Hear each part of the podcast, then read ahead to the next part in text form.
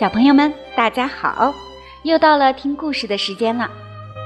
今天的故事我们要送给宋伟奇小朋友。妈妈为你点播了《爱丽丝梦游仙境》的故事，并且留言说祝愿琪琪小朋友快乐成长。妈妈爱你！希望琪琪小朋友听完今天的故事之后，能感受到妈妈深深的爱。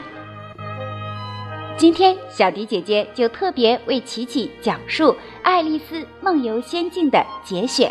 《爱丽丝梦游仙境》是由英国作家查尔斯·路德维希·道奇森以笔名刘易斯·卡罗尔出版的儿童文学作品。故事的主角爱丽丝从兔子洞掉进一个充满珍奇异兽的梦幻世界。遇到各种懂得说话的动物，这个童话自1865年出版以来，一直深受不同年纪的读者爱戴。相信是由于作者奇妙地运用不合逻辑的跳跃方式去铺排故事，《爱丽丝梦游仙境》是一个典型的不合理文学的例子，亦是其中一个比较具有影响力的童话故事。接下来。就请伟奇小朋友和所有的小朋友跟小迪姐姐一起走进爱丽丝的仙境。第一章，掉进兔子洞。爱丽丝和姐姐坐在岸边，无所事事，开始觉得腻烦。她偷偷瞟了一眼姐姐正在看的书。上面既没有插图，也没有对话，既无插图又没对话的书有什么好看啊？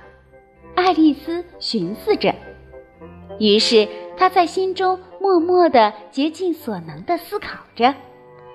炎热的天气使她昏昏欲睡，头脑发麻，要不要站起来去摘些雏菊做个花环呢？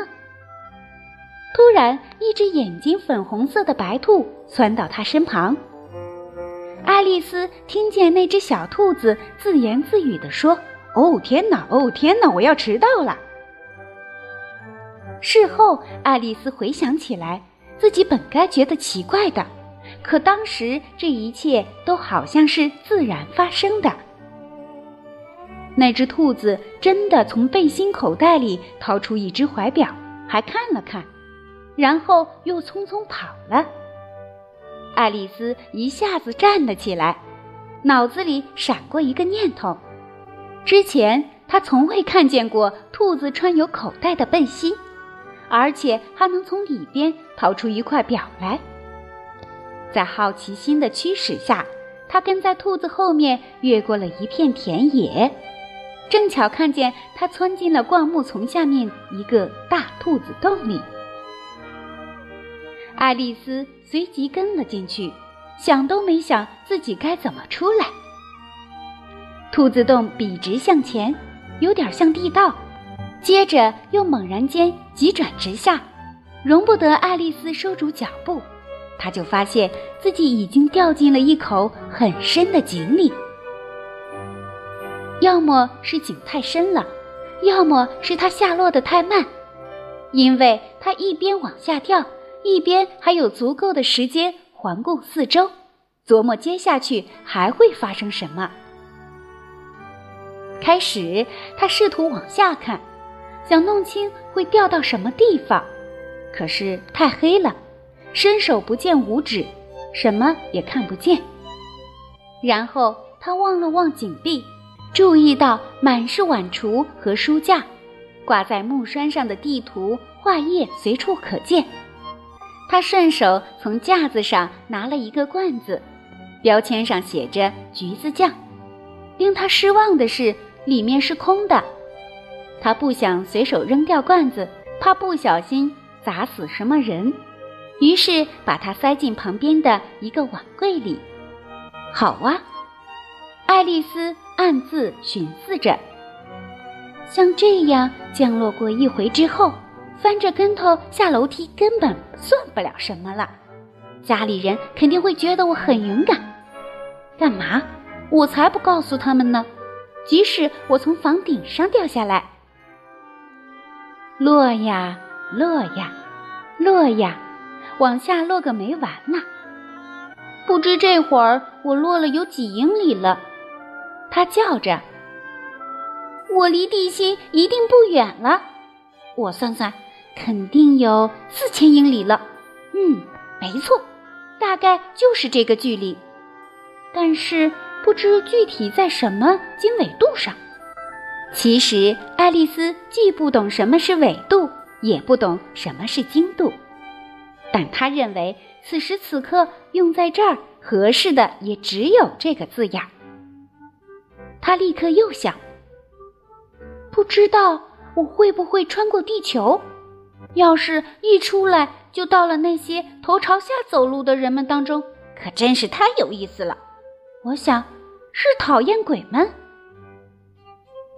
他暗自庆幸这会儿没人听见，因为这词儿可不是一个小姑娘应该说的。但是我一定要问问他们的国家名字。劳驾，夫人，这儿是新西兰还是澳大利亚？他一边说，一边试着行屈膝礼，想看看自己从空中落下时还能不能行礼。要是这么问，他们肯定会认为我是一个非常无礼的小姑娘。对，绝不能这么问。或许我会看着什么地方正标着呢。落啊，落啊，落啊！没别的事可做，所以不久，爱丽丝又自言自语道：“我想今天晚上，猫咪戴娜会很想念我的。”但愿他们记得喝下午茶时给她的一盘牛奶。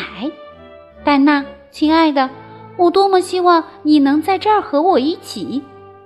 我想空中可能没有老鼠，不过你可以抓蝙蝠，蝙蝠很像老鼠哦。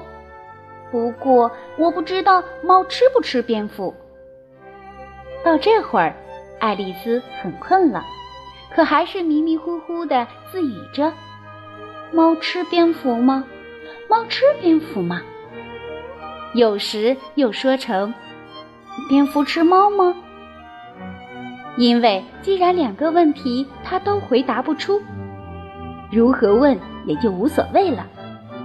他觉得自己正在打盹儿，开始梦到自己正和戴娜手拉手散步，并且说：“现在，戴娜，告诉我，你吃过蝙蝠吗？”突然，砰，砰，他掉到了一堆树枝和枯叶上，总算是到头了。爱丽丝一点儿也没有受伤，她立刻跳了起来，朝上望望，头顶一片漆黑，在她前面是另一条长长的通道，而且还能看见那只白兔正匆匆往里走，一刻也没有耽误。爱丽丝一阵风似的追过去，正好听见他在拐弯时说：“哦，我的耳朵和胡子，可现在太晚了。”拐弯时他还紧跟其后，可一拐过去，兔子就不见了。他发现自己置身于一个狭长低矮的大厅里，屋顶上悬挂着一排吊灯，大厅四周全是门，都上着锁。爱丽丝顺着一边转到另一边，试图推开其中任意一扇门，可惜失败了。她沮丧地走回屋子当中，琢磨着怎么才能出去。突然，她发现一张三条腿的玻璃小桌，上面只有一把小小的金钥匙。爱丽丝觉得她一定可以开启大厅里的某扇门。可是那些锁孔都太大，钥匙太小，无论如何哪扇门也打不开。然而转到第二圈，他发现了一个开始没注意到的低矮的幔帐，帐子后面有一扇小门，大约有十五英寸高。他把小钥匙插进锁里，发现正合适。爱丽丝很高兴。爱丽丝打开这扇比老鼠洞大不了多少的门，眼前是一个小走廊，她跪下来，顺着走廊望去，那里有一个从未见过的非常漂亮的花园。他多想从这个昏暗的大厅出去，在那开满鲜花的花坛和清凉的喷泉中畅游啊！可是那门洞连他的脑袋也过不去。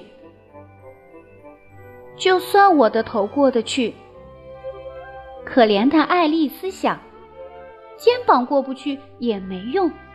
哦，要是自己能变小就好了，像被缩小镜照过的那样。只要我知道怎么开头，我想我就一定能办到。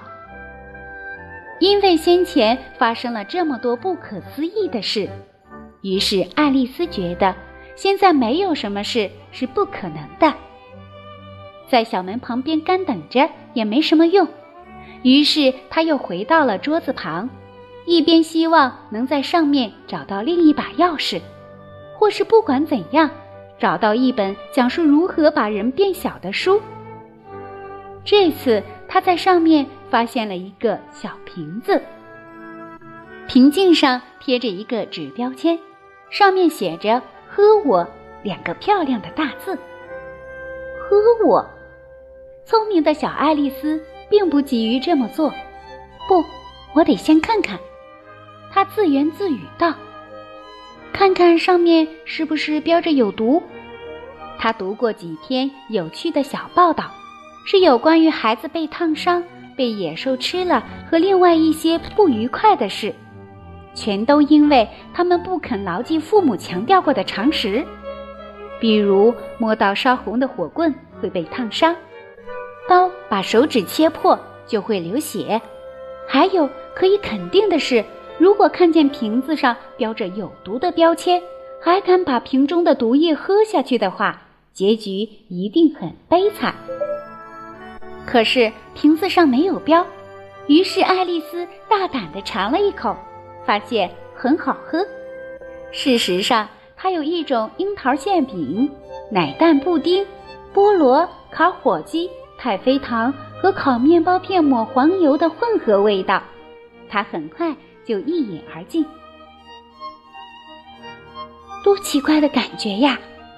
爱丽丝说：“我一定会做得像小人国的人一样。”果真如此。他现在变得只有十英寸高，想到这高矮正好可以穿过小门到那可爱的花园里去，他满心欢喜。可等了几分钟，看看自己会不会持续变小，他对此有点紧张。他害怕自己像蜡烛熄灭一样完全缩小下去，消失不见。他开始想象蜡烛燃完后猪苗的样子。却始终想象不出来。过了一会儿，发现再没有发生什么事，他决定立刻奔到花园里去。可怜的爱丽丝，当她走到门口，才发现自己忘了拿那把小金钥匙。等她再回到桌子那儿去取，却发现自己已经够不着它了。他顺着一条桌子腿儿尽力往上爬。可惜太滑，一次次努力弄得他精疲力竭。可怜的小家伙坐在地上大哭起来。不一会儿，他的目光落到桌子下面的一个小玻璃盒子上，他把它打开，发现里面有一块非常小的蛋糕，蛋糕上面用葡萄干组成了两个漂亮的字：“吃我。”好，我要吃了它。爱丽丝想：“如果它让我长大点儿，我就能拿到那把钥匙；如果它使我变得更小了，我就能从门缝底下爬过去。所以哪种变化都能让我进花园，我不在乎会怎么样。”他咬了一小口，然后焦急地自言自语：“怎么变？怎么变？”他把手放在头顶上。想感觉一下，到底是变大还是变小，却吃惊的发现，它仍旧是那么大。当然，吃蛋糕时都不会变大或是变小的。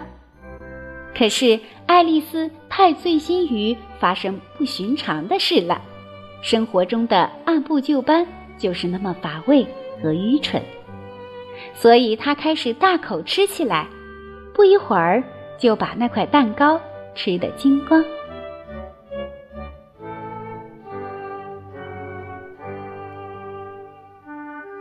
伟奇小朋友，这就是小迪姐姐今天送给你的《爱丽丝梦游仙境》的故事，希望你能够喜欢。如果小朋友们也想听到小迪姐姐专门为你讲述的故事，那就赶快给我们留言吧，写下你的名字和想听的故事，就可以听到小迪姐姐为你讲述的故事了。如果小朋友们喜欢小迪姐姐送给你的故事，别忘了给小迪姐姐点好看，或者是。转发朋友圈，让更多的小伙伴和你一起来听小迪姐姐讲故事吧。今天就到这里了，我们下期节目再见吧。